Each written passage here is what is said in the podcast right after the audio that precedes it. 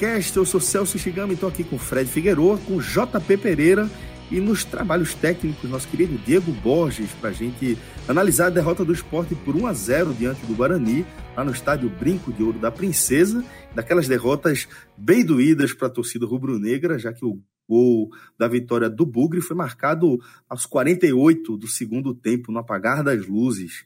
Com isso, é, o esporte viu esfriar aí a sua perseguição ao Bragantino, é, não só no caminho para o acesso à Série A, mas também é, naquele objetivo é, secundário, aquele objetivo satélite de buscar o título da Série B em sua edição 2019.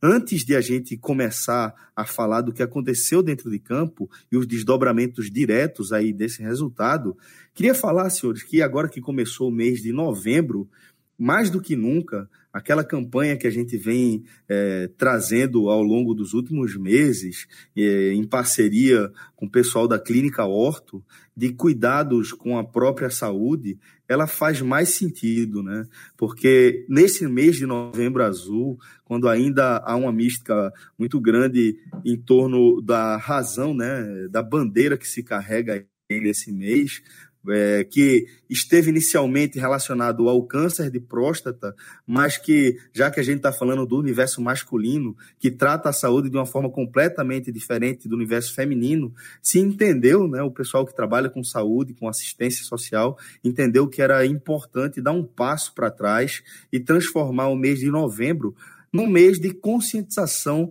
da saúde do homem, da saúde que o homem, dos cuidados que o homem tem que ter aí com a própria saúde. Então é justamente isso que a gente vem tratando ao longo dos últimos meses nessa nossa parceria com a Clínica Horto e agora acho que é meio que um símbolo, já que a gente está iniciando o mês de novembro, já que esse programa começou a ser gravado no primeiro minuto do dia 1 de novembro. Então, é, fica aí essa dica né, para você que convive com algum tipo de dor, seja qual for a razão, a natureza dessa dor, né? Seja de ordem profissional ou por conta do hobby que você pratica, do esporte, seja qual for o, a, o motivo, a natureza da sua dor, que você pare e dê ao cuidado que a sua dor merece, é, aliás, que dê ao cuidado é, dessa dor né, atenção devida, né, porque realmente acaba se tornando pior cada dia que passa e que a gente não toma o devido cuidado. Então, na Clínica Horto, você encontra uma equipe completa de especialistas nas diversas áreas de ortopedia e traumatologia, além de toda a estrutura que você precisa para ter um, um diagnóstico absolutamente preciso, certeiro, você é, decida o melhor tratamento possível e, inclusive, quando for necessário, você também tem uma equipe completa de especialistas em fisioterapia que vão te oferecer diversas possibilidades para sua plena recuperação. Então, nesse Novembro Azul, fica a dica, aproveite, carrega essa bandeira também e tome cuidado com a sua própria saúde, porque, afinal de contas, só cuidando da gente é que a gente vai poder cuidar dos outros. Então, é, inclusive, se, é, fica aquela dica né, que a gente sempre gosta de repetir para você seguir a Clínica Horto no Instagram. Clínica Horto com TH, tudo junto, tá bom? Agora sim, Fred, vamos começar a falar do que aconteceu em Campinas, né? Nessa noite de quinta-feira, onde mais um, uma derrota daquela bem doída, no apagar das luzes.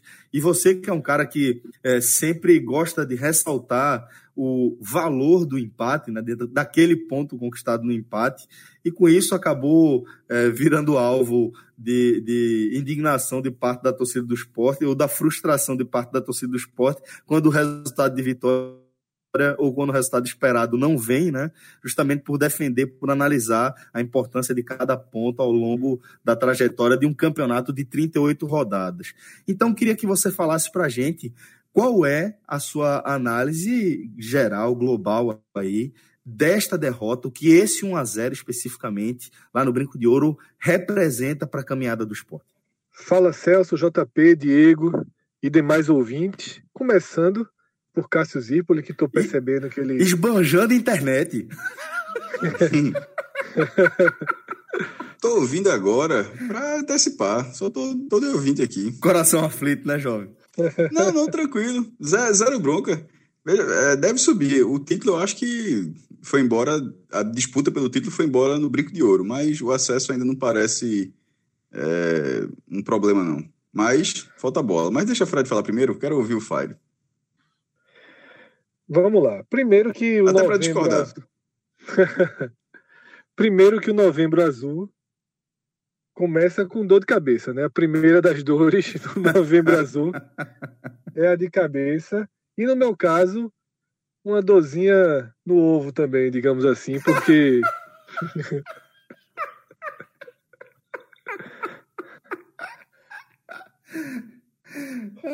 porque aguentar o bloco da razão né, absoluta no Twitter é, é cansativo, né? Repetitivo. E aí, Celso, eu acho que existe um enorme e, como eu falei, repetitivo discurso de análise sobre o esporte de 2019. Ele é repetitivo quando as coisas dão certo, e aí eu sou o senhor da razão, e quando as coisas dão completamente errado, e aí existem outros senhores da razão. É, porque o esporte de 2019 é um time que você deve analisar a partir de um prisma. E cada um escolhe o seu. Eu, Fred, não, não acho que, em momento algum, eu achei que esse time do esporte chegaria, faltando sete rodadas, com a situação que chegou em Campinas. Talvez num momento de otimismo, dentro, guardando para mim mesmo, eu tenha acreditado em algo dessa forma, tá? Mas sempre achei o elenco com um perfil que para mim, que para mim é perigoso. E eu falo isso lá do Pernambucano, lá da Copa do Brasil. O eixo do elenco, eu sempre comentei algo sobre esse time. Quando as coisas dão errado, eu não tenho confiança nos jogadores individualmente. Eu não consigo enxergar um jogador que pegue a bola debaixo do braço, coloque ela no centro e diz, calma que as coisas vão dar certo. Essa foi a visão que eu construí do esporte 2019 lá na sua raiz. E que para mim ficou muito clara em jogos como o da Tombense e principalmente no jogo do Náutico. Eu considero aquela final do Pernambucano, o jogo da volta na Ilha do Retiro, um jogo muito, muito, muito diagnóstico de perfil de elenco. O que aconteceu naquela partida não é natural, não é aceitável para que um, de um time que pretende disputar o acesso para a Série B. Então eu confesso que eu entrei na, na segunda divisão com uma esperança pela linha de trabalho de Guto, de ser uma linha de trabalho pragmática, ser uma linha de trabalho organizada, de ser uma linha de trabalho bem definida e sempre competitiva. Então, eu acreditava que Guto poderia transformar aquele esporte, aquele, aquele esporte instável, inseguro, mas com potenciais técnicos isolados em um time competitivo e, na medida do possível, regular. Considero que tenha acertado em parte essa minha expectativa, porque, na verdade, foi muito o desempenho acabou muito melhor do que eu imaginava.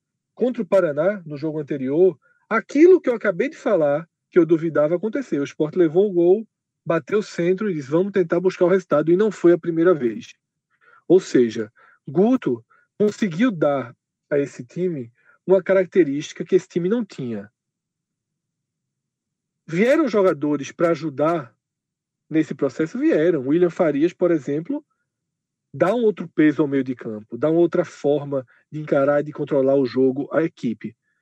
Mas o eixo central, técnico do time, não mudou muito em relação ao esporte do Pernambucano. Tá? Você troca Ezequiel por Yuri, você troca Ronaldo por William Farias, e como eu falei, essa é a mudança mais significativa, e o resto é o mesmo eixo. Então, por mais que tenham chegado reforços, nesse momento, nessa altura da competição, com Ian e João Igor machucados,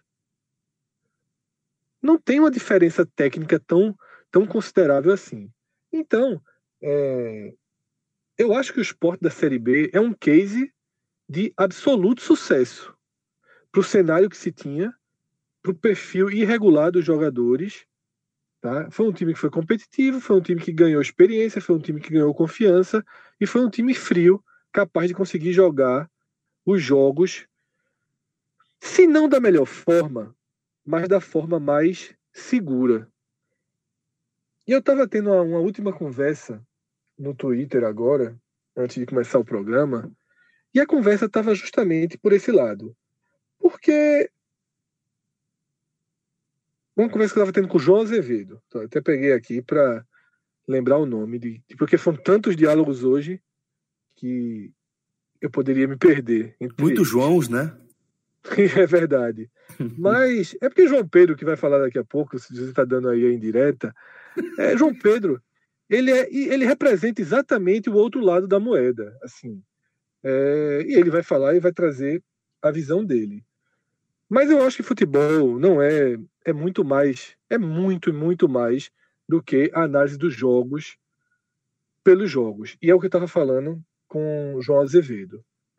Veja, tem um outro, uma outra ideia de formação de time de futebol, tem uma outra ideia de gerenciamento de campanha, tem uma outra ideia de escalação, de estilo de jogo.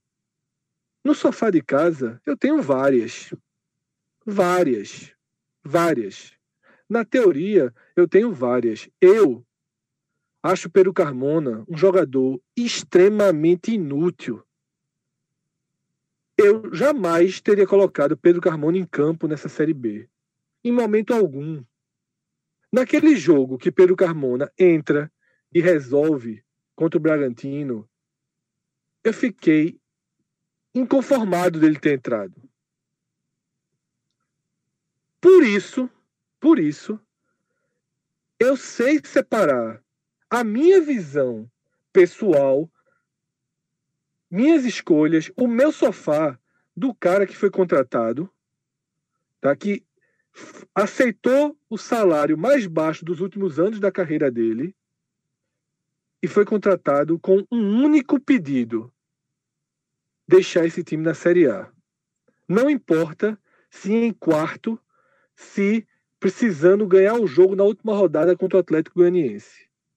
O esporte Clube do Recife só sobrevive enquanto o clube se subir em 2020. Porque se não subir, pode ter certeza que em 2020 vai ser muito mais complicado. Porque vai ser o dinheiro vai ser ainda menor. Porque o clube fez um all-in pelo acesso. Então, assim, diferenças tenho várias com o Guto. Acho que o time do esporte é perfeito, que joga muito. Longe disso. Longe disso. E aí é que eu acho que está a maior contradição. Porque parece que as pessoas que descarregam a raiva excessiva em Guto, elas acham que o time do esporte é muito bom. Elas acham que o time do esporte pode jogar contra todas as equipes, controlando o jogo, atacando, sufocando, que o time não cansa, que o time não se desgasta e que o time não erra. Eu repito mais uma vez: as belas jogadas de construção de gol do esporte criaram uma visão superestimada do potencial técnico regular desse elenco. Do potencial técnico regular. Porque potencial técnico é uma coisa, regularidade é outra. E não é possível que as pessoas não vejam Leandrinho e Guilherme, por exemplo, jogar. Absolutamente irregulares. As últimas partidas de Leandrinho. O que são as últimas partidas de Leandrinho? Partidas em que Guilherme participa pouco. Eu escrevi isso no Twitter, inclusive. Guilherme vive o melhor ano da carreira dele. Por quê? Porque na Série B, oscilações profundas e duradouras como, como as que ele tem, elas são, elas não geram a substituição, ele não perde a posição. E como ele não perde a posição, ele consegue ter bolas decisivas, porque ele é um bom definidor. Guilherme é um bom finalizador. Para um jogador de lado, ele sempre foi. Essa sempre foi a característica de Guilherme. Quando o Sport contratou Guilherme, eu pensei, porra, Guilherme é aquele cara que se esconde pra cacete, que não dá certo em time nenhum, mas quando vem ali pelo lado com a bola no pé, é um bom finalizador. E esse é Guilherme. A torcedor do esporte fala assim: ah, Guilherme não vai jogar no esporte ano que vem. Guilherme tá jogando muito, a Série A vai querer. Vai querer, lógico que não vai querer. As pessoas conhecem Guilherme. Quem vai querer Guilherme são os times onde Guilherme joga. É Fortaleza, Ceará, é Botafogo, é Fluminense, é Esporte, é Bahia. São esses times. Ou vocês acham que o São Paulo tá lá? Porra, tem um cara lá no esporte que tá. Pelo amor de Deus, assim como o brocador. O jogador do esporte que desperta interesse de clube grande chama-se Charles. Chama-se Charles. O resto, o resto é do esporte para os lados ou para baixo. Talvez Adrielson, tá? Jogador também início de carreira, jovem. O resto é do esporte para o lado ou para baixo. Então, Celso, o eixo mais uma vez é esse. E para não fugir muito, ficar sempre nessa retórica e sempre fazer um programa de defensiva, né? Eu, eu e por que tem toda essa polêmica em torno do jogo? Porque eu, quando analiso uma derrota como essa, eu não analiso a teoria. Eu não acho que o esporte que fez 16 jogos fora, jogando basicamente desse jeito, 15 jogos antes desse, vai no 16 dizer assim: ó, eu vou jogar aqui, bola embaixo do braço e atacar o tempo inteiro. O esporte não é assim. A escolha de campanha do esporte não foi essa. A escolha de campanha do esporte foi ser o mais seguro possível. E sendo o mais seguro possível e jogando futebol mequetrefe, como jogou hoje, ele ganhou algumas partidas. Não foi uma, não. Ganhou algumas partidas jogando esse mesmo futebolzinho que a gente viu. Poderia ter ganho outras, como o do Cuiabá, um dia que o esporte jogou um futebol muito parecido com esse, e Cássio tutou isso, eu concordei. Partida horrorosa que o esporte fez foi aquela contra o Cuiabá. Contra o Oeste, que teve o pênalti perdido por Yuri. Existe contra o Vitória. O esporte jogou nada. Aí no final, né, reagiu. Guilherme achou aquele chute fora da área e Pedro Carmona cobrou a falta. O esporte fez o gol. Então, assim, são muitas partidas desse nível. Se tivesse começando tudo lá atrás, e me perguntasse: você acha que essa é a melhor forma de jogar contra adversários inferiores fora de casa? Eu responderia que não. Mas lá atrás me perguntasse: mas você acha que você troca, você aceitaria esse desempenho aqui com essa com essa forma de atuar? Assina, velho, tá assinado. Tá assinado. Então veja só. Se está dando certo, porque está dando certo. Ah, 14 empates. Fodam-se os 14 empates. Fodam-se os 14 empates. O time está, antes desse jogo, chegou a sete rodadas do fim do campeonato, precisando de seis pontos, e para mim é só isso que importa. Sabe? Porque o que importa é o acesso. Eu sempre fui claro, eu nunca considerei o título algo relevante. Se ganhar, ótimo. Se não ganhar, ótimo também. Não acho que o título seja relevante. Acho que o título é uma consequência. Mas pelo perfil do esporte, o esporte se distanciou desse título. Mas o esporte se aproximou do acesso por esse mesmo perfil. Se tivesse sido diferente, poderia ter 70 pontos? Poderia. E poderia ter 48. A gente não sabe como seria se tivesse sido diferente. O que a gente acha que se tivesse sido diferente é que Guilherme, Leandrinho e Yuri iam acertar todas as bolas todos os jogos. Mas não é assim. E eles, hoje, ou nessa quinta-feira, contra o Guarani, fizeram partidas individuais horrorosas. Não são ruins, não. São horrorosas. Leandrinho estava com dificuldade de dominar a bola. de dominar, acertou um passe. Quem deu assistência para gol foi Charles. Leandrinho não acertou uma assistência. E Yuri, tá todo mundo revoltado com a bola que Charles deu para Yuri. Yuri bateu para cima, bateu um fio de gol ali na entrada da área. Teria sido, fez esse gol, era 1x0 esporte e esse telecast aqui era de vitória. Jogando a mesma bolinha. Mas o que me revoltou com o Yuri não foi essa bola, não. Cinco minutos antes, Yuri veio pela direita, sem nenhum marcador. Entrou pelo lado. ia entrar na área pelo lado da área. Yuri nunca fez isso que ele fez hoje. Não tinha marcador. Veja só, não tinha marcador. Ele parou na entrada da área, esperou, eu acho que era é, Guilherme e Hernani chegando, e tentou cruzar para eles. Por que Yuri não entrou na área e ou finalizou, ou rolou a bola, ou fez alguma jogada? Não faço ideia. Tem muito de um desligamento que parece ter acontecido dos jogadores. Por quê? Porque o discurso de título é um discurso. Na prática, talvez o efeito real dessa partida acha que o título está distante e acha que o acesso já, já aconteceu. E não aconteceu. Eu nunca vi um time subir com 56 pontos. Com 62, sim. Então, para mim, sabe, foi uma partida em que o esporte planejou um tipo de ação e o desempenho técnico e o desempenho técnico impediu que essa ação se concretizasse. Eu não consigo imaginar que Guto Ferreira chegou no vestiário e disse: galera, é o seguinte, vamos jogar com o freio de mãozinho puxado, não vamos tentar nada, porque não faz sentido, certo? Porque não faz sentido. E a própria entrevista de Guto, ao fim do jogo, foi uma entrevista de cobrança dos jogadores, tá? Ele deixou claro, é raro ele fazer isso, mas ele deixou claro que as coisas não aconteceram. O que ele poderia ter feito para fazer as coisas acontecerem, eu vou deixar que, que JP traga.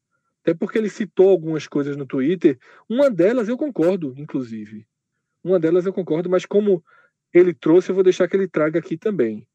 Só que, apesar de discordar do treinador, eu entendo a lógica. Porque a lógica é uma lógica que prevaleceu na Série B. Então, não, quando dizem, ah, Fred passa pano para Guto, eu passo pano porque a campanha me fez passar pano. Se o Sport tivesse 46 pontos, eu não passava o pano. Então, em alguns pontos, eu aceito que minha visão está errada, porque eu sou justo. Porque eu sou um cara que na terceira rodada não queria Hernani. E agora Hernani é artilheiro da Série B eu sou um cara que jamais teria colocado Pedro Carmona, que estaria jogando com Léo Arthur. E Léo Arthur não está nem se dedicando direito aos trabalhos. Então, assim, eu não sou o dono da verdade, tá? Se eu não sou o dono da verdade, se eu erro mais do que eu acerto no sofá de casa, pensando, eu tenho que dar a mão palmatória a quem acerta mais do que erra e é quem está lá todo dia para fazer isso. Então, assim, se eu tivesse aqui um treinador, Murici Ramalho, um cara super campeão, um cara dissesse assim, ó, eu tenho experiência, eu teria feito isso aqui diferente e tenho certeza de que o time teria 72 pontos agora. Como eu não conheço nenhum treinador ao alcance da Série B que pudesse dar essa certeza ao esporte, eu não tenho como ser um crítico sabe, enfesado ao trabalho que está em curso. Eu analiso o todo. E por, e por analisar o todo, quando acontece um resultado ruim, ou mesmo quando acontece um resultado positivo, eu tento explicar onde, onde estava o fator determinante. Onde estava o fator determinante para aquele resultado? Para mim, e assim eu fecho minha parte, hoje o fator determinante, nessa quinta-feira, o fator determinante foi o baixíssimo rendimento técnico de todos que jogaram do meio para frente, os titulares e os substitutos. JP, então já siga aí com sua análise, com seu contraponto, a visão aí de Fred, que vocês já iniciaram essa discussão aí nas redes sociais, agora vamos trazê-la para esse novo cenário aqui de, de proposição de ideias?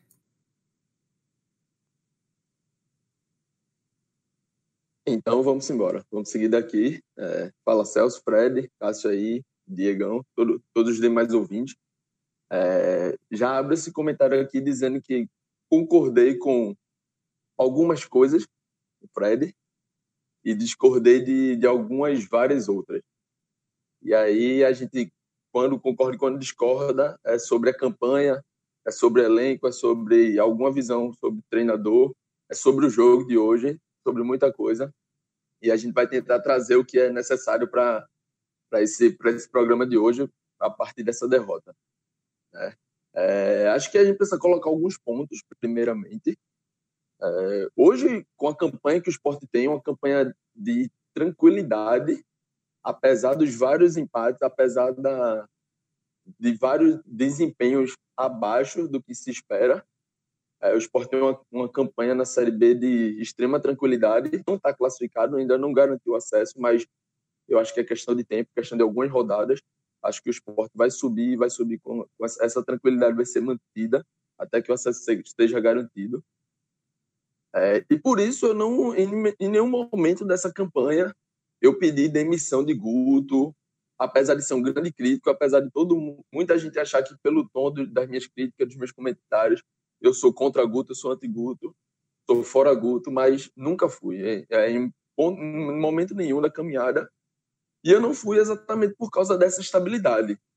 É, estabilidade que o time teve durante toda a campanha, até quando o time esteve um pouco mais longe, acho que chegou até a nona colocação, décima colocação, mas o time nunca esteve longe da briga pelo G4, ali antes da, da Copa América, mais ou menos, que o time chegou nessa um, nessa colocação um pouco mais longe, mas se mantinha ali a três pontos do G4, dois, três pontos. Então esteve sempre na briga. Depois da Copa América engrenou, é, entrou no G4, depois que entrou não saiu mais, ficou ali muito tempo entre quarto, um, dois pontos do quinto, mas essa campanha de tranquilidade é, levou o time a essa segunda colocação, segunda colocação hoje isolada, tem uma margem de pontos para o terceiro e, consequentemente, para o quinto, né, que é quem realmente importa, visando o acesso. Também não, não sou esse cara que estava que tava visando, que estava achando que o esporte tinha obrigação de título para o ano, do jeito, que, do jeito que o esporte entrou no ano. O acesso, esse acesso com essa certa tranquilidade, principalmente de pontos, já é lucro. Acho que é isso que o esporte tem que visar. O título é consequência, como, como o Fred bem falou. Se vier, é bom. Se não vier, também mas vindo o acesso bom também, bom do mesmo jeito. O objetivo primário e o objetivo principal foi, foi cumprido. Mas acho que muita coisa precisa ser falada. E aí, um dos pontos principais que eu discordo de Fred é com relação ao elenco. Não por achar que o esporte tem um elenco do Real Madrid. Longe disso. O esporte tem um elenco de Série B, um elenco que subindo, garantindo acesso, chegando aos seus 62, 63 pontos o esporte tem que agradecer e, e nada mais do que isso, agradecer e seguir cada um para o seu caminho, seguir os jogadores para a grande maioria do, desse elenco, desses jogadores, seguir o seu caminho para outros clubes, para outras divisões.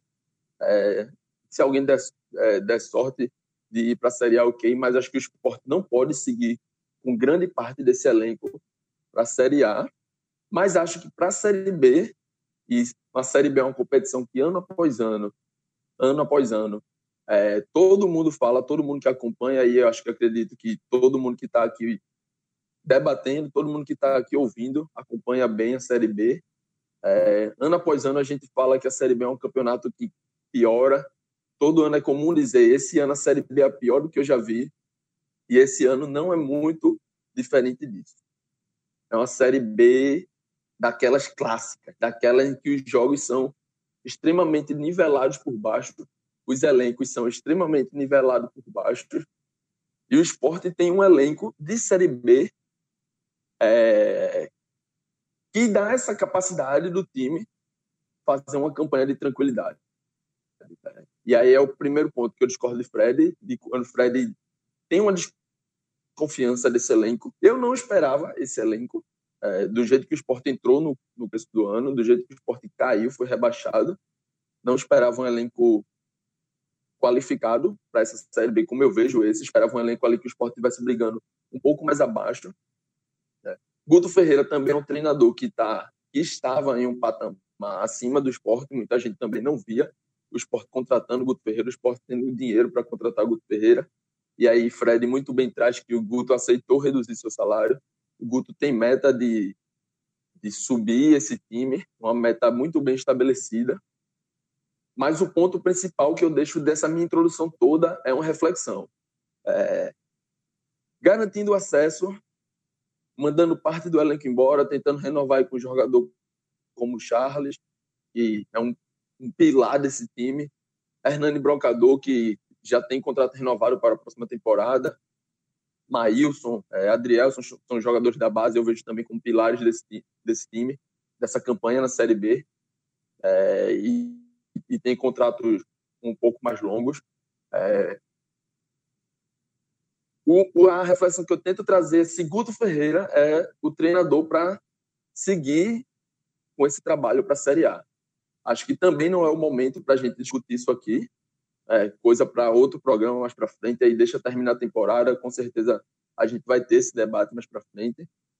Mas eu já, já puxo aqui para ir para análise dessa partida. E aí, Fred traz a questão do cansaço, a questão de gestão de campanha. E quando, desde o momento em que Fred começou a mencionar mais esse termo gestão de campanha, e acaba que não é um termo tão comum, mas Fred muito bem trouxe, e eu passei a concordar muito com ele quando, quando, ele, fala, quando ele fala sobre isso, gestão de campanha, gestão de elenco. Guto tem esse seu elenco na mão, Guto tem essa tranquilidade, em momento nenhum a gente viu o time implodir. Em momento nenhum a gente viu falar sobre briga, sobre vestiário ruim, nada. Então isso é um mérito de Guto. Mas a gente também pode questionar. Acho que a gente deve questionar um time que eu acredito que deveria ter um desempenho melhor, deveria ter um futebol melhor. Um time que a última partida foi há uma semana atrás, na verdade, oito dias.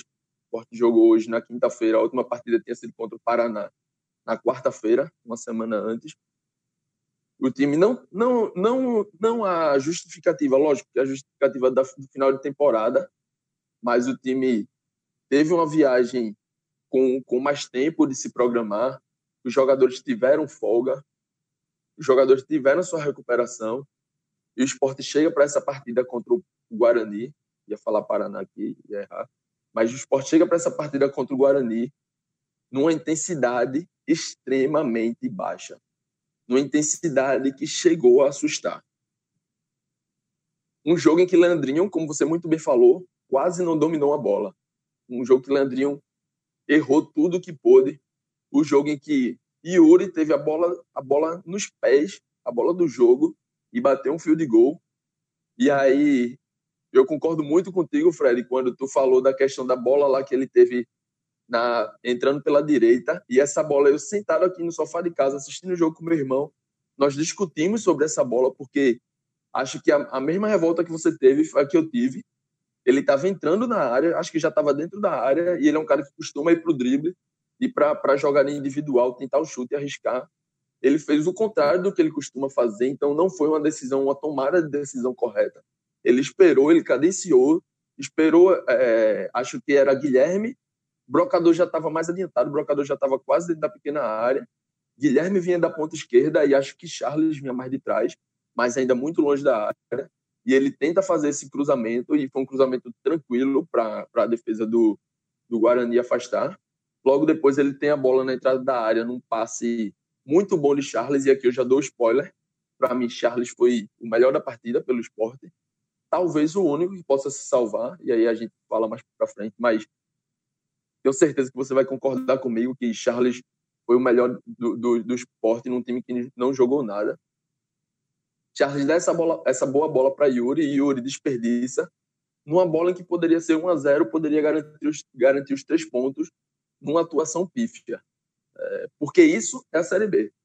A Série B é isso. A Série B é um jogo em que você não joga nada, não produz nada a partida inteira, mas tem uma bola ali no pé do seu atacante, no pé do seu ponta direito, que pode definir os três pontos, pode, podia garantir os três pontos, mas ele perde, ele desperdiça a oportunidade E o primeiro ponto que eu trago é esse. É, o esporte poderia ter sim feito um jogo horrível e saído com os três pontos, caso Yuri tivesse aproveitado melhor essas, por colocar essas duas oportunidades que ele tinha, que ele teve, e desperdiçou ambas. Poderia. Mas o esporte foi um time que, em 90 minutos, não criou absolutamente mais nada. Absolutamente mais nada. Se não fosse a boa bola de Charles, numa jogada individual, um lançamento longo em que ele encontra o Yuri na entrada da área, o esporte não teria criado nenhuma chance perigosa em 90 minutos contra um adversário de qualidade técnica muito inferior. O esporte foi um time muito espaçado na partida de hoje. Foi um time que deu toda a liberdade para dar avó, e aí tem sempre aquela lenda né, que leva gol de jogador de nome estranho, mas o Davó que, de estranho, para quem acompanha o futebol, não tem nada. É um cara que já está contratado pelo Corinthians, um cara que subiu da base do Guarani, foi destaque na Copinha, fez o gol no próprio esporte na partida do primeiro turno, e ali ele já estava surgindo. Hoje ele já é uma realidade, não à toa. Isso, só, isso de certa forma, só reforça a tese de que o esporte leva gol de cara com nome estranho. É, tem isso, mas assim, é porque o pessoal leva muito pela, pela, pela parte do folclore, né? De achar que só por, por ter joga um nome estranho ali, Davó, não sei o quê. Mas não, é para mostrar que o Davó é um cara que vem conquistando seu espaço, já está contratado pelo Corinthians para futuramente jogar Série A. Deve ser um Seria titular que... no esporte. Seria titular no Tranquilo, esporte. tranquilamente. Joga, joga em diversas funções ali do meio para frente. Um cara de muita criatividade, um cara que busca o gol. E Davó teve total liberdade para atuar na partida de hoje.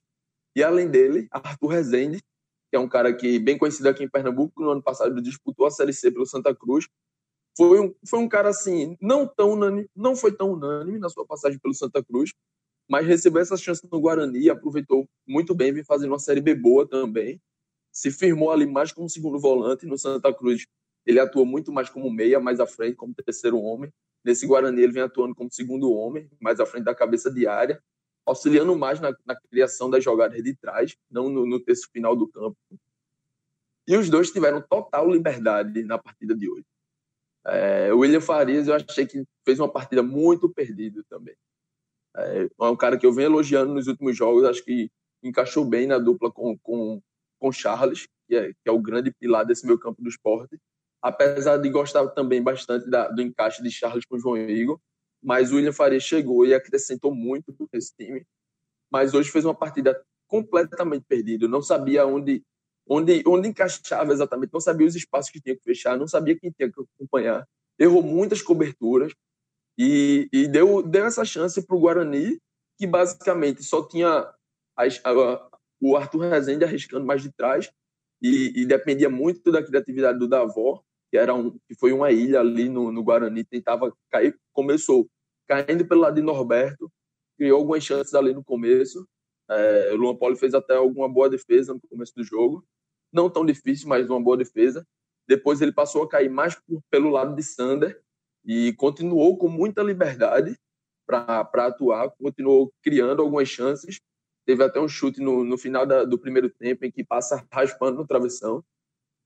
Então foi um time. É, se a gente reclama da falta de intensidade do esporte, a gente reclama que é um time que, que não consegue fechar os, fechar os jogos, não consegue matar os jogos. Hoje, essa característica desse time foi extremamente elevada. É, foi de um jeito que chegou a assustar.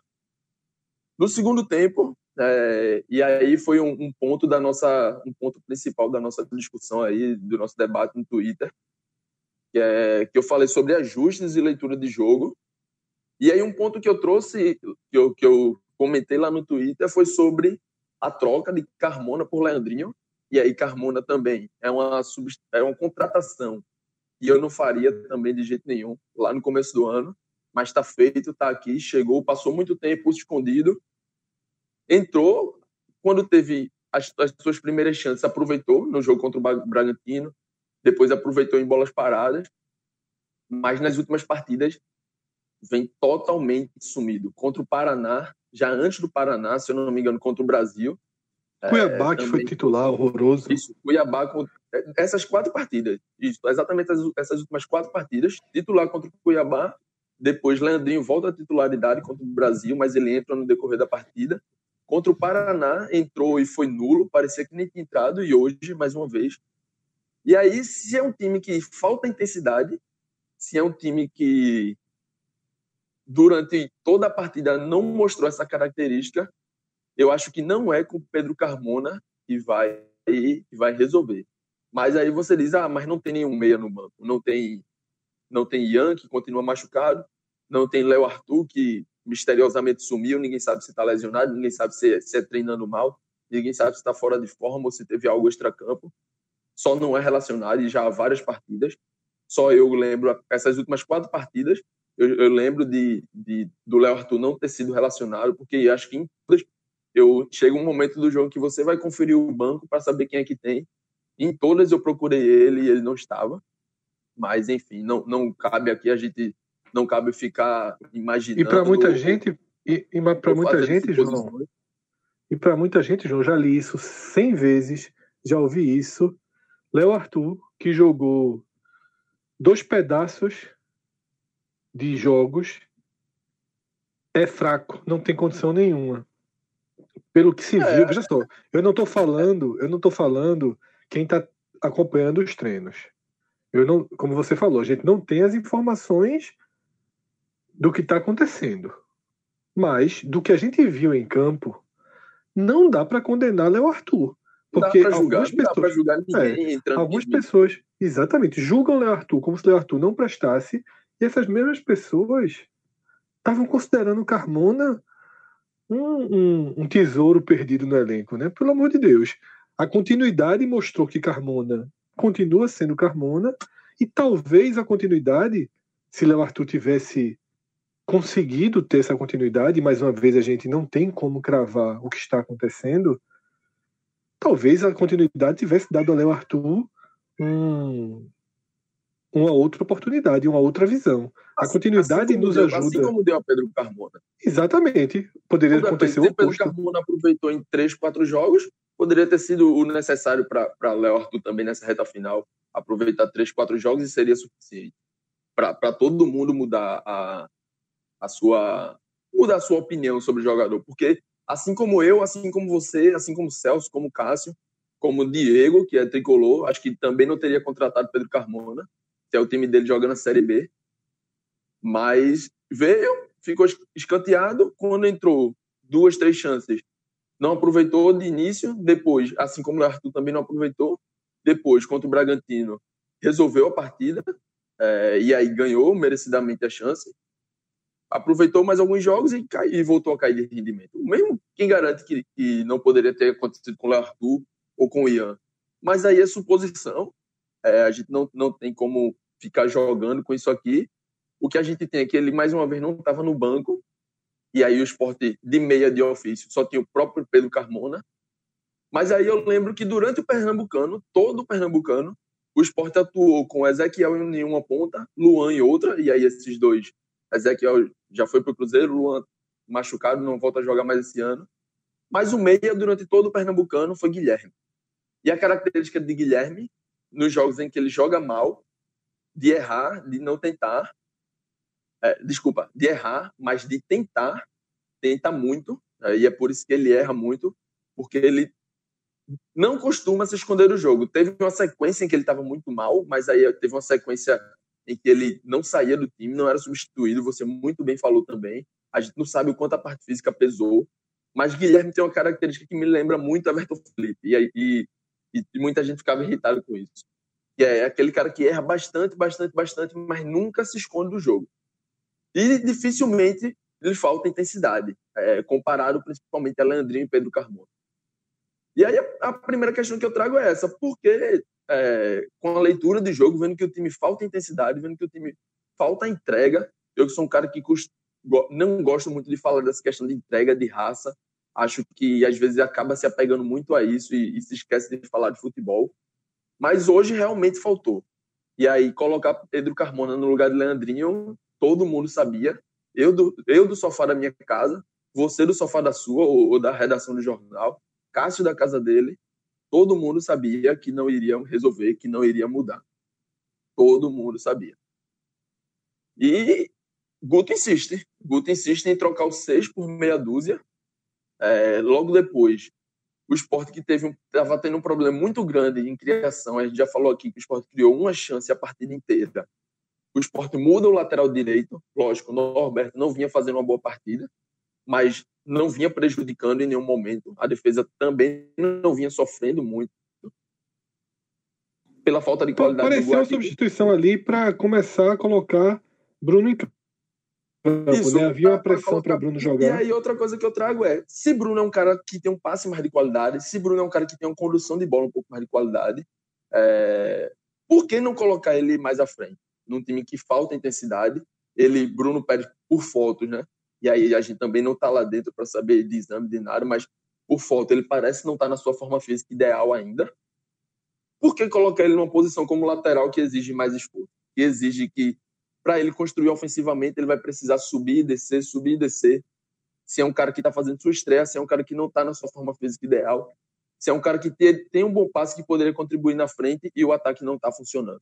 Por que não fazer essa estreia de Bruno Pérez, por exemplo, no lugar de Yuri? Na...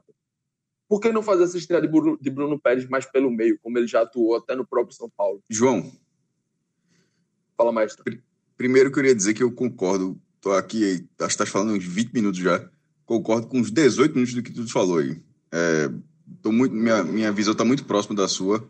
Só entrar para falar rapidamente. Rapaz, na cara de Fred. Não, mas, assim, não, mas, não, mas nem, tudo então, que ele falou aqui. É, tudo que ele, ele falou mais do jogo. Concordo. É, Fred falou, Fred falou de outra questão, falou mais da, da campanha, nem tocou tanto no jogo e João tocou mais na questão do jogo, assim, me referindo ao, ao, jogo, é, ao desempenho do jogo especificamente, eu, eu acho que a entrada de, de Bruno Pérez, eu concordo, eu concordo com você, poderia ter sido essa, mas entenda a mudança da, da, forma como foi feita. Porque, por exemplo, eu considero que o Norberto foi o pior jogador, do, ninguém falou até agora, mas eu acho que o Norberto foi o pior jogador do esporte na partida.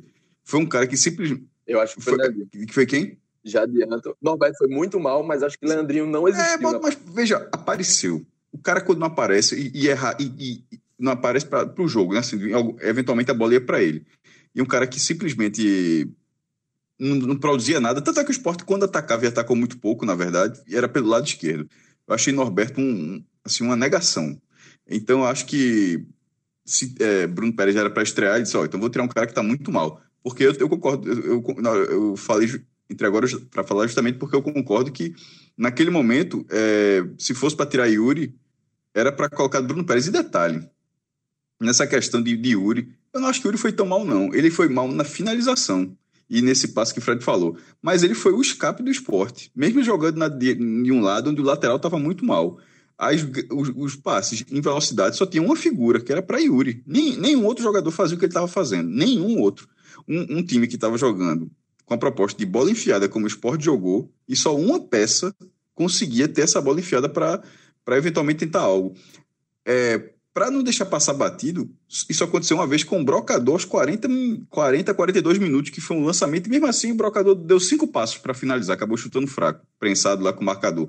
Mas tirando esse lance, todos os outros lances que aconteceram, das poucas tentativas que aconteceram de uma bola enfiada, foram para Yuri. E eu acho que nesse papel ele vinha funcionando. Porém, é, ele vinha funcionando nessa questão da velocidade, mas o desenvolvimento da jogada depois isso realmente ele errou tudo. Como esse lance que o Fred lembrou do cruzamento, foi, ele tomou a pior decisão possível e a finalização dele, onde ele, ele foi muito apressado. Primeiro, ele ter errado a barra, sendo um jogador do nível profissional que ele tem. Acho que ele, a barra, ele, naquela condição claríssima, ele tinha que ter acertado a barra, mas mais do que isso, ele tinha tempo para se tivesse dado um toque mais na frente, ele conseguia ajeitar. Que ele, quando ele recebeu a bola, ele tava, o, o marcador estava virando ainda, ele tinha tempo para até se adiantar um pouco mais e acabou chutando para fora. É, e na hora que entrou, aí foi. Bruno Pérez entrou no lugar de, de, de, Norberto, e depois a outra mudança que eu acabei. Aí, assim, essa eu achei pior, que foi Marquinho, que é um jogador que, assim, eu acho horrível. assim, é, não cabe na Série B. O que ele mostrou até agora, detalhe, fez um gol, ajudou, faz, faz um foguinho ali, mas, assim, é um jogador que, meu Deus do céu, é, não, não tem. Eu acho que ele não tem a menor condição, acho muito fraco até aqui muito fraco mesmo e é, acabou sendo acionado. E na hora que foi acionado, detalhe, é, tudo que Yuri estava sendo criticado por ele ter perdido o passe, acabou tudo aquilo. Se bem que ele entrou no final. Marquinhos entrou, quase não teve tempo para jogar. Mas ele não, ele não conseguiu nem fazer, pelo menos, o que o outro vinha fazendo na questão da velocidade. Nada. Então, é, foi uma troca que não substituiu. Uma troca que acabou se, se sustentando. Eu arrisco dizer que com Norberto e Yuri o Sport não tinha levado o gol. Não sei, eu acho que Norberto não estava bem, não, Fred. Eu acho que ele podia ter falhado. Falha, o, gol, o gol poderia ter acontecido qualquer um. O gol, na verdade, não é falha de quem, nem de Yuri, nem de Norberto, nem de Marquinho, nem de Bruno Pérez. A falha de Éder. É, o gol saiu. O cruzamento o, vem quase da, da, da, da, O cruzamento vem da intermediária. É, o, gol não foi. não, mas eu, sei que você, eu sei que você falou que arrisca dizer. Eu só estou dizendo que eu discordo, porque eu acho que o culpado do gol é um. É um tem, uma, tem um culpado. É Éder. Errou a cabeçada. Não tem nenhum. Não Sim, dá para colocar é na, na conta de nenhum outro jogador. Não, não. É, veja, naquele momento ele errou a cabeçada. Ali dá para é foda não individualizar, mas eu acho que dá para individualizar o lance. Acontece. Ali não foi uma falha de posicionamento, não foi uma falha disso, foi simplesmente uma bola na área e o zagueiro. Eu também, acho, eu também acho, que, eu também acho que o determinante para o gol foi o erro de Éder. Eu acho, eu escrevi isso, inclusive. É, existem vários outros jogadores. Para mim, é mais do que determinante. O gol sai por causa daquilo. Existem vários outros jogadores mal posicionados naquele lance. Vários. Guilherme não acompanha, Sander está distante. Mas, é, enfim, se Éder acerta a cabeçada, não teria nada daquilo, Fred. Ele, né? ele, ele, na então, verdade, é, seria, ele, falo, se ele acerta mais a bola, de... né? Porque ele, eu acho que ele chega a raspar. Né? É, exatamente. Se ele consegue é, acertar em cheio. Então, exatamente. O gol saiu por causa daquilo, não foi. Mas o que eu quero dizer é que com Yuri e, e, e Norberto, o Sport estava conseguindo matar mais né, a bola na, na sua origem. Né? São jogador, Yuri é um jogador que recompõe muito. E aí, Cássio, eu então, nessa, né, nessa questão da mudança, então, talvez fosse para manter Yuri. Só, não sei se ele saiu por cansaço, se saiu porque o treinador perdeu a paciência. Realmente não. Terminou o jogo, desliguei. Detalhe, já faz um bom tempo que eu não, não fico vendo pós-jogo. Eu faço, gravo aqui, um costume até que é. eu tenho que retomar. Então, assim, eu não sei exatamente se, acho, se, se, ele saiu por cansaço ou não. Eu acho que foi uma substituição pensando em vitória. Pronto, algo que se cobra tanto. É, mas nesse caso, eu, é, mas é Pensando que tá. no contra-ataque, na, na, velocidade que A de Bruno Pérez, Marquinhos... ok. A de Marquinhos, acho que não. É por isso que eu tô falando. Eu não sei se o Yuri estava cansado. Porque se ele não estivesse cansado, mesmo com a atuação que ele vinha tendo, eu não teria tirado ele para colocar Marquinhos. É isso que eu quero dizer. O mas que Marquinhos. Não, que... Fale. Não, pode falar. Não, eu ia dizer. Não, é, eu, tô, eu, eu, acho que, só para completar, acho que o que o Fred queria dizer é que quando ele bota Marquinhos, ele bota Marquinhos, ele bota pensando nesse fogo. Não, eu entendi. Exatamente. Eu entendi, mas eu acho que esse fogo mas não existe. É isso, é isso, que eu tô falando. Eu acho não, que. É, eu acho, é, exato. Acho que Marquinhos, se, se você quer isso, ok, pensar isso, normal. Final de jogo ali, o treinador acho que tem que pensar isso mesmo, tem que pensar em alguém que entre e vá tentar alguma coisa a mais, até porque o time não tinha tentado nada o jogo inteiro. Mas não pode ser Marquinhos. É, Marquinhos não veja, é esse cara. Veja, é, o que eu quero dizer é justamente isso. É, eu acho o Marquinho um jogador de inteligência tática, de trabalho de bola, perto do, do zero. Mas é um cara que. De vez quando a é gente um não fala que... que jogador estava na Série C, cabe na divisão, eu não sei se ele cabe na Série B. Assim, pra. Eu, mas assim, Cássio. Não, eu pelo menos que... brigando por G4, né? Por que o treinador fez a mudança? Porque Marquinho ele tem uma característica, que é pega a bola, abaixa a cabeça e leva a bola de onde ele está até o lado da área. Ele consegue fazer isso. E talvez Guto, nos últimos minutos, tenha imaginado que um jogador que pegue a bola e faça isso seria mais útil, já que Yuri não estava tendo desempenho técnico bom. Eu até concordo com sua visão de que dos homens de frente ele foi melhor. Também acho. Também acho.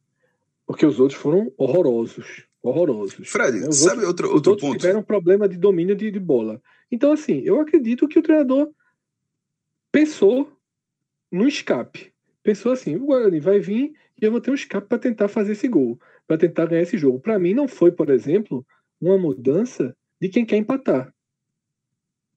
Se ele quisesse empatar, eu... ele não teria é. feito isso. Se ele quisesse empatar, era muito mais lógico ter feito a mudança de Bruno é, Pérez. isso aí vem numa visão do que eu acho que se quisesse vencer era não ter feito essa mudança. É, eu entendo, eu entendo o que você está querendo dizer, que é, não é a sua lógica, é a lógica de Guto. Eu estou entendendo isso. Não é? Veja, Marquinhos não marca, Yuri marca. Só daí a gente já tira. É, se ele mas... tiver um jogador que volta e colocou um que não volta, mas ele, ele mas nesse... uma intenção mais Mas se fosse o caso. Não, pô, mas se fosse o caso, era só dizer, Yuri, não precisa marcar mais, não. então, assim, era muito. Se fosse por isso, era muito melhor tirar essa, essa função de Yuri. Ó, Yuri, fica tranquilo, fica só aí na frente, não precisa marcar, não. Tu vai dar o teu último gás, porque assim, tecnicamente era muito melhor. Mas, enfim, é, o meu ponto não é nem esse, não. Uma coisa que. Um, um, uma outra coisa sobre o jogo. O esporte ganhou do Paraná com um, um chute de fora da área muito bonito de, de, do Brocador, que empatou o jogo, e um rebote de Guilherme em outro chute de fora da área do Brocador.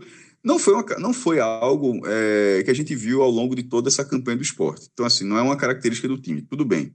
Mas aconteceu na última rodada. Os dois gols saíram dessa forma. Como é que, como é que no jogo seguinte o goleiro do Guarani, Jefferson, tive que ver, eu tive que olhar na ficha depois para lembrar do nome, porque o, o, narrador não falou o nome dele em nenhum momento. Eu tô falando isso sério. Não tô falando para criar um cenário que. Parece foi, pô, é Jefferson? Porque o cara. Simplesmente o nome dele não apareceu na transmissão. É, como é que o esporte não exigiu o goleiro do Guarani é, num, num, em chute de, de fora da área? Se, se o, esporte não, o esporte não conseguiu entrar na área. Pô, é, teve esse lance de Hernani, que ele chutou prensado o, o, chute de Yuri é quase ali na linha da área. Teve um outro chute de Yuri, mas estava impedido, ele errou a barra, inclusive. Mas assim, o Sport teve dificuldade para entrar na área do Guarani. E a, e a cabeçada de Charles foi um, uma bola levantada, né? Então, assim, porque o time não tentou é, chegar ao gol da forma como chegou ao Paraná. Não aconteceu, o Sport não estava conseguindo entrar com o Paraná e tentou da, da, daquele jeito, assim, meio fora do script, mas funcionou.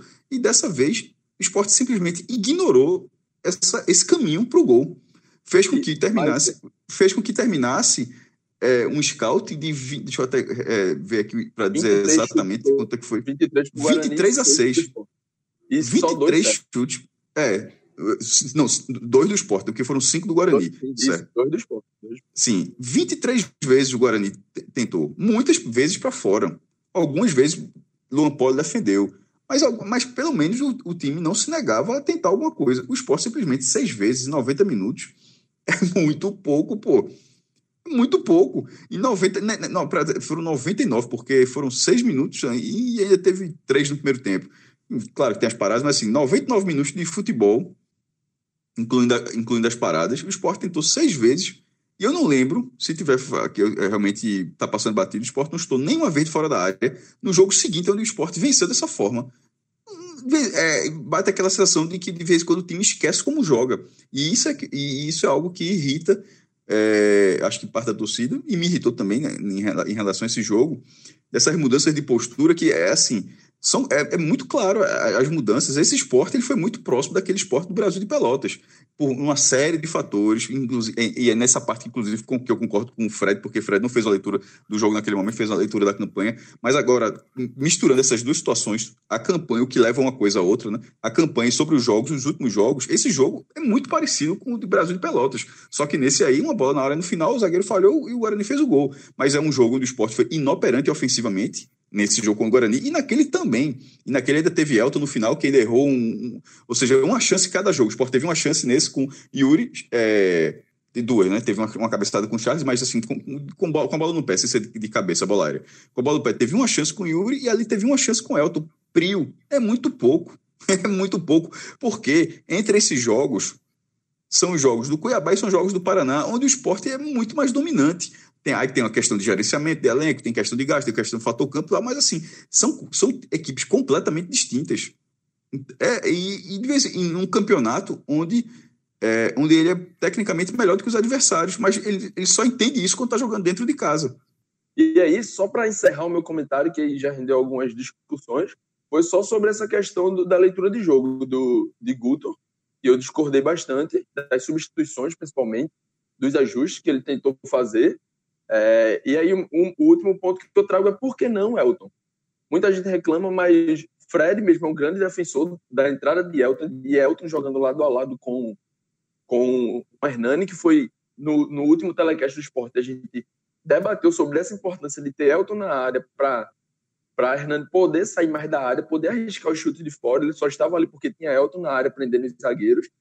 E nesse jogo deu certo contra o Vitória, deu certo contra o Paraná, e nesse jogo ele simplesmente abriu mão disso. É, e aí, quando você tem esse planejamento mal executado e você não consegue ajustar dentro de campo, você abre mão do, de algumas coisas que, deu, que deram certo, você se nivela por baixo. E quando você se nivela por baixo com um adversário que é muito, muito pior que você, você fica à mercê de uma bola. Essa bola poderia ter sido a de Yuri, que desperdiçou, mas e acabou sendo a bola do Guarani, que tentou 23 finalizações e uma acabou entrando no último minuto. E aí só o último ponto é que se esse, essa finalização tivesse esse gol do Guarani tivesse sido aos 30, eu tenho certeza que o Sport iria empatar, porque o Sport é um time que joga sob pressão. Não é um time que consegue jogar enquanto precisa se impor e matar a partida. Se o Sport tivesse ali mais 10, 15 minutos, talvez conseguisse o um empate, quem sabe a vitória ou a virada, mas já foi no último minuto, teve esse azar, mas azar de quem não, quem não jogou nada. Foi só a justiça, a recompensa aí do jogo, e o Guarani sai com essa vitória porque, por mais que tenha muita dificuldade, por mais que falte qualidade, foi quem tentou, foi quem se propôs a jogar durante a partida inteira. Eu vou fazer uma rápida observação aqui, né, até porque parte do programa foi colocada no eixo né, dessa discussão. É, o primeiro ponto, o que gerou basicamente toda a discussão que eu tive com o JP no Twitter, foi que ele disse que o time entrou querendo perder. E aí, quando ele fala aqui no programa que ele não, não gosta muito de colocar peso em vontade, essas coisas, eu achei contraditório o que ele começou a escrever no Twitter. Porque tudo que ele falou aqui eu concordo. O que eu discordei no Twitter, ele não falou aqui. De que o time pegou um avião, treinou, entrou em campo querendo perder. Ou com a postura que parecia que queria perder. Eu acho que isso é uma... Por isso que eu discordei, por isso começou todo o debate lá no Twitter. Porque eu não acho que um time tem 56 pontos, que perdeu quatro jogos agora no campeonato, tem uma postura de quem vai perder. Eu acho que ele tem uma postura de que busca a vitória de uma forma o mais, entre aspas, seguro possível. Não foi seguro hoje, porque jogou mal não foi seguro, tanto que perdeu e poderia ter levado o gol antes. Como o próprio JP falou, Davó teve muito espaço no primeiro tempo, no segundo tempo isso foi corrigido e e não e as chances não vieram, né? A única bola trabalhada pelos dois times no segundo tempo de entrada na área foi a bola de Charles. Assim como lá em Pelotas, a única cada cada cada time teve uma bola trabalhada, né? O Brasil teve uma bola que conseguiu trabalhar bem e o atacante, aquele atacante que foi de Santa Cruz, finalizou muito mal, Guilherme Queiroz, e a bola de, de Elton no final. E respondendo a pergunta, essa última, essa questão da leitura de jogo, veja só, eu, Fred, gosto das ideias que JP deu para a mudança do time. Porém, a gente tem que levar duas coisas em consideração ele falou: por que Guto não repetiu fórmulas que deram certo? Infelizmente, ele repetiu fórmulas que deram certo. Porque colocar Pedro Carmona já deu certo. Assim como colocar Elton já deu certo. Ele escolheu colocar Pedro Carmona. Assim como Elton já deu errado mil vezes, Carmona já tem dado errado mil vezes. Talvez agora, JP, no próximo jogo, se ele precisar, ele tenha cansado de Carmona e pense em voltar a colocar dois atacantes, por exemplo. E Marquinhos é a mesma coisa, Marquinho. Não já deu certo o danado do Marquinho, então ele foi lá e colocou. Eu não teria colocado. São dois jogadores que eu não acho que tem nível para jogar no esporte. Eu, Fred, teria colocado Bruno Pérez na ponta. Seria a minha forma de colocar Bruno Pérez no time, seria como ponta eu preferia que nesse jogo ele tivesse feito Bruno Pérez no lugar de, de Yuri, como o JP falou. Eu queria que ele tivesse feito isso, ainda teria mais uma. E a minha mais uma era Elton no lugar de Hernani, que estava horrível. Teria sido essa minhas substituições. Leandrinho tem que sair mesmo. Guilherme no meio, ok. Acho bom também. Só que aí vai pesar a história da 32 rodada. Há quanto tempo o Guilherme não joga no meio? Há quanto tempo o Guilherme não joga no meio? É muito difícil que um treinador na 32 rodada e sem Ian e sem Ezequiel e sem Luan, tendo que recorrer a Marquinho ou Marcinho, coloque Guilherme no meio. Outra saída teria sido Guilherme, é, é, Yuri fechando ali, tentar botar os dois atacantes, mas é sair muito do eixo. Certamente ele não treinou isso essa semana. E aí são coisas que, infelizmente, geram a diferença entre quem está analisando e quem está no banco. E acho que no final das contas isso ajuda a explicar. Veja só, se Guto Ferreira tivesse feito todas as substituições que JP falou, eu teria achado muito boas. Porém, isso não significa que seriam as certas. Isso não significa que seriam as certas. Porque Guto Ferreira já fez essas mesmas substituiçãozinhas mequetrefe que fez hoje, repetidas, cansativas, e já deram certo. Esse é o ponto da minha da discordância. Quando ele fala que por que não repetiu o que deu certo? Ele está repetindo o que deu certo, ele repete até excessivamente o que deu certo. Ele arrisca pouco. Mas ele arrisca pouco, irrita muita gente o fato de ele arriscar pouco, e também me irrita, porque, como eu falei aqui, eu queria Bruno Pérez de ponta. Acho que o peso dele, um cara que está fora de forma, tem temeridade de jogar do lateral. É, mesmo, ainda mais 15 minutos finais de uma partida. E por fim, é isso. Para mim, as duas substituições, tanto Bruno Pérez quanto Marquinho, foram tiros pensando em vencer. Mas o time estava muito mal, muito mal mesmo. E aí a gente pode finalizar, Celso, indo para as partes técnicas, só, só pro proforme, né? Porque já foram aqui comentados os desempenhos horrorosos. Acho que só falta realmente colocar no ranking. Então já abra aí esse, esse quadro. Primeiro lugar para mim, Pedro Carmona, porque não pode o cara entrar quatro jogos seguidos e não jogar absolutamente nada. Sabe assim, existe Leandrinho, foi péssimo, horroroso. Foi péssimo, foi horrível. Tudo errado. Tudo errado. Mas deu um carrinho, fez uma falta, tentou botar uma bola na área. Tava ali em campo, a camisa do cara saiu suada. O calção saiu com a marca de grama, saiu sujo. Pedro Carmona, pô. É um zero à esquerda. Sabe? É um cara que agride. Então, para mim, Pedro Carmona. é, é assim. Não pode, Cássio. Vê só, a gente tá na 32 rodada. Não, é que... veja só, acho que concordou. A sua descrição foi bem cardal, mas. O cara jogou nada mesmo. É, algumas é, rodadas, na verdade. É aquilo. O Brocador jogou alguma coisa hoje? Não. Mas teve uma bola que o cara ia fazer um gol no Sport no Fred, foi lá o Brocador suou, sua 90 minutos. Fred, pro cara, pro cara jogar nada, 3, 4 jogos, tem que ser Guilherme. Exatamente. Guilherme, Guilherme fica três, quatro jogos sem jogar absolutamente nada. Você ainda vê, ele, ele tenta fechar, ele preenche espaço. E a roupa sai Carmona, suja. É, e a roupa sai suja. E exatamente, a roupa de Guilherme sai suja. Exatamente, exatamente. Então, para um cara é, produzir pouquíssimo, né, é, tem que ser pelo menos como Guilherme, que dá um diferencial técnico quando é, tá num bom dia que realmente Pedro Carmona não consegue dar, né? Não tem bom dia. Né? Então é isso. Pedro Carmona, o pior em campo. Nulo, zero à esquerda, sem sangue. Parece que está jogando nem sei o que. Leandrinho, o segundo pior em campo, por ineficiência absoluta. E o terceiro é Éder, porque deu o gol, né? E já não é a primeira vez que comete um erro. Então, o cara que dá o gol. Eu, e como aí, como o Cássio falou, ainda que tenham culpas indiretas, eu acho Éder bem culpado do gol. E o melhor em campo, os dois melhores em campo, só vou citar dois, tá? Charles, que nem gostei no primeiro tempo. Acho que a questão dos amarelos, até bom citar aqui, Charles, essa questão foi pouco falada. O Sport entrou em campo com cinco amarelos. Cinco, cinco amarelos não, com cinco jogadores pendurados. E se tomasse amarelo, não jogariam na segunda-feira.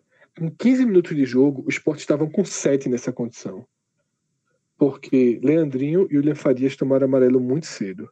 Então, rapidamente, o Sport estava com sete jogadores que não poderiam fazer uma falta dura, porque não jogariam outra partida, e no caso, dois deles seriam expulsos nessa mesma partida. Eu acho que isso mexeu com o time. Porque o Sport saiu do Recife com a onda de dois jogos do acesso, de ganhar os dois jogos para subir. E eu percebi, por exemplo, Charles tirando muito pé no primeiro tempo sabe? É... Só fazendo uma correção aqui da conta, nem eram mais cinco, porque Adrielson era um deles e Adrielson não jogou. Então, acabou sendo quatro com mais dois, seis.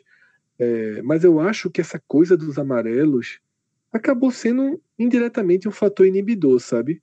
E, e achei ruim, porque se levar o amarelo agora contra o Curitiba, vai ficar fora do jogo mais importante, que é o jogo do Criciúma. Porque a perspectiva de ganhar ou de pontuar contra o Curitiba é muito mais baixa do que de pontuar e de ganhar do Criciúma. O jogo que é da conta do acesso é do Criciúma, não é do Curitiba. O do Curitiba é bônus. Hoje é que era um jogo, esse jogo da quinta-feira contra o Guarani é que era um jogo para pontuar. Para ganhar, se possível, mas para pelo menos pontuar.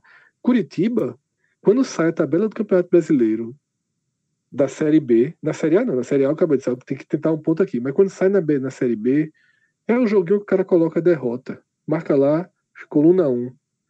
É aceitável a derrota para Curitiba. Na Série B só existem uns 3 ou 4 jogos desse que você coloca a derrota. 3, 4 jogos no máximo você aceita a derrota fora de casa bem. Curitiba é um deles. Então, assim, o jogo mais importante do esporte é o do, é o do outro sábado.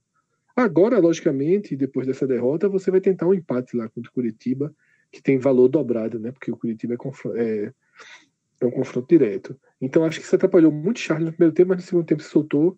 Então, Charles, para mim, é o segundo melhor, porque o melhor é Luan Poli. E lembra o que eu falo quando a gente erra? Eu não tinha uma vírgula de segurança em Luan Poli. Eu falei que Felipe deveria ser o titular. E Luan Poli está fazendo uma reta final do Campeonato Brasileiro muito boa, muito boa. Então, tá de novo aqui eu e a maior parte da torcida do esporte revoltados com a escolha de Guto e no final, cara, não sei se Guilherme estaria sendo melhor do que ele. Guilherme não, desculpa, Felipe. Mas o cara que entrou fez a parte dele, algo que eu não esperava. Três jogos e Arthur Poli não falhou. Arthur Poli, ó, sei de onde é que tirei o Arthur. Luan Poli não falhou. Então fica o Lampoli como primeiro e Charles como segundo. Já vou Mestre. aqui. Ah, então segue, já segue, JP. E já vou começar pelos melhores, porque não tem muito o que fugir do que o Fred falou, não. Luan, é, muito bem seguro, não preocupou, fez boas defesas. E Charles também fez um primeiro tempo abaixo do que ele costuma fazer, mas não achei ruim. É, já no primeiro tempo ali, já achei ele, ele o, o melhor, um pouco melhor acima do que todo o resto do time tinha apresentado. E no segundo tempo cresceu, ajustou, conseguiu segurar um pouquinho mais da avó e, e criou a boa oportunidade que Yuri desperdiçou. Então, Luan em primeiro, com, com Charles em segundo. E aí os piores, aquele pódio de, sei lá, de 10, qual é esporte aí que a gente bota um pódio de 10? Mas aí eu coloco Leandrinho e Pedro Carmona lado a lado na primeira colocação, porque se Carmona entrou e jogou 30 minutos e foi inexistente, nem a roupa sujou, como o Fred bem falou aí também. É, Leandrinho jogou 60, talvez tenha dado dois, três carrinhos, mas serviu basicamente para nada. Teve uma, uma roubada de bola na entrada da área no primeiro tempo, mas é pouco para 60 minutos de futebol nulo. É, então deixo os dois lado a lado. E logo em seguida eu vou com Norberto, porque vinha muito mal é, muito mal mesmo, fazia uma partida muito ruim, foi substituído, merecia ser, ser substituído, apesar de achar que, que não teria, que o esporte tinha outras necessidades mais, por incrível que pareça. É, e, e, fecho aí esse pódio para fazer as três colocações, apesar de ser um primeiro lugar duplo, com, com o Éder, é uma falha que realmente o esporte quase, numa, numa atuação pífia, quase conseguia um ponto, e aí ele erra uma cabeçada fácil, tranquila, e acaba saindo o gol do, do Guarani. Maestro, então vamos fechar vamos aqui essa análise. Luan Poli, é, não vou colocar Charles em segundo lugar, não, porque ele deu. É, a distância é muito grande. Eu acho que o Luan Poli teve uma participação decisiva. Se tivesse sido 0 a 0 e estava 0 a 0 até os 49, Luan Poli seria. Ele teria um destaque muito grande por esse ponto, porque fez algumas boas defesas. É, pelo menos duas grandes defesas, inclusive. Entre os piores, aí eu já tinha dito Norberto, cito Éder também. É, ele teve esse erro e teve um erro logo com dois minutos que ele foi recuar, ele foi dar uma invertida, uma bola foi recuar, ele, ele deu quase um escanteio. É, não sei se vocês lembram aí no primeiro tempo, a bola, ele estava mais ou menos na intermediária, recuou a bola, a bola foi só que o passo foi tão errado que foi cair na lateral esquerda, foi quase perto da bandeirinha. Leandrinho, Norberto, Éder, mas aí dá para um, aumentar esse pódio, esticar um pouquinho, porque cabe Carmona também. Eu não, tenho, não, não, cheguei, não coloquei no post, mas é, até porque nem lembrei, porque de vez em quando você. Não, o cara é tão sumido no jogo você não lembra que o cara jogou, né? Mas faz sentido. Ele, ele, ele foi um dos piores do esporte nessa partida. Não muito diferente do que ele já jogou em outros jogos. Mas nesse o time perdeu. Pois bem, senhores, então dessa forma a gente fecha aqui essa análise completa da derrota do esporte por 1 a 0 diante do Guarani. Obrigado a todos pela companhia, um forte abraço e até a próxima. Tchau, tchau.